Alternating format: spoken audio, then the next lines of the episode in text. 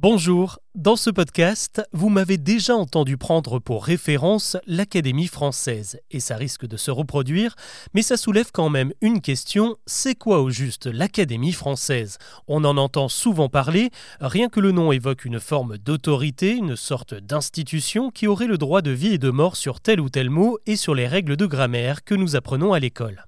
Bon, déjà ce qu'il faut savoir, c'est que cette académie, elle ne date pas d'hier. Elle a été fondée par le cardinal de Richelieu en 1634, mais au départ, elle ressemblait plus à un club de lecture pour aristocrates qu'autre chose. Elle était quand même placée sous l'autorité royale, ce qui lui a vite donné une légitimité, mais c'était surtout l'occasion pour Richelieu d'exercer une forme de pouvoir intellectuel. Son académie donnait du coup son avis sur les œuvres littéraires de l'époque, mais aussi sur la bonne pratique de la langue française. Cette académie, elle a quand même failli disparaître deux fois. D'abord pendant la Révolution, jusqu'à ce que Napoléon décide de la rétablir, puis à la Libération, car l'académie comptait pas mal de collabos dans ses rangs, Charles Maurras et le maréchal Pétain entre autres, et c'est De Gaulle qui a finalement décidé de la sauver. Malgré tous ces remous, les règles de l'Académie française n'ont pas beaucoup changé.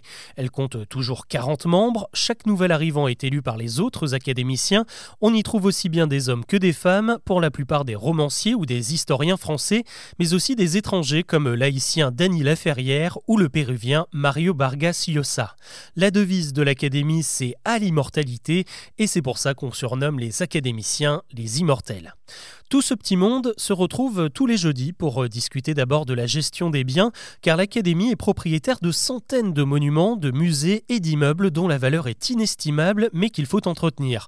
On débat aussi sur les nombreux prix littéraires que l'institution décerne chaque année, et bien sûr on travaille sur la langue française et son évolution, ce qui amène l'Académie à publier un dictionnaire officiel et des livres de recommandations sur les bons usages et les fautes à éviter.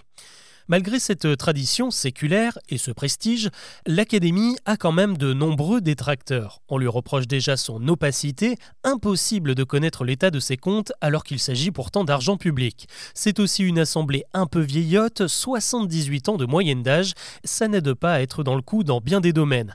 Il a fallu par exemple attendre 1980 pour que Marguerite Yourcenar devienne la première femme de l'Académie, ce qui n'a pas empêché l'historien Pierre Gaxot, un autre membre, de balancer si on élit des femmes, on élira bientôt un nègre. Trois ans plus tard, l'immense poète franco-sénégalais Léopold Sédar Senghor obtenait son siège à l'Académie et toc. L'institution a aussi longtemps rechigné à féminiser les noms des métiers et tué dans l'œuf l'idée d'introduire l'écriture inclusive, la qualifiant de péril mortel. Beaucoup sont pour, beaucoup sont contre, c'est normal qu'il y ait débat, mais là pour le coup, ce sont 40 personnes qui ont tranché et parmi elles, pas un seul linguiste de métier. Voilà pour ce nouvel épisode de Franc Parler. Avant de vous laisser, je vous invite à découvrir un autre podcast, chose à savoir. Il s'intitule Mon Empire. Et ici, il est question de sous, de pépettes, de mailles et surtout de succès. Comment Tony Parker s'est-il reconverti en businessman? Comment la plateforme Vinted a-t-elle révolutionné le marché de la seconde main? Qui est BYD, le constructeur automobile qui pourrait tout chambouler dans les prochaines années? Je réponds à toutes ces questions dans Mon Empire, dispo sur toutes les je vous mets les liens en description de cet épisode. À très vite.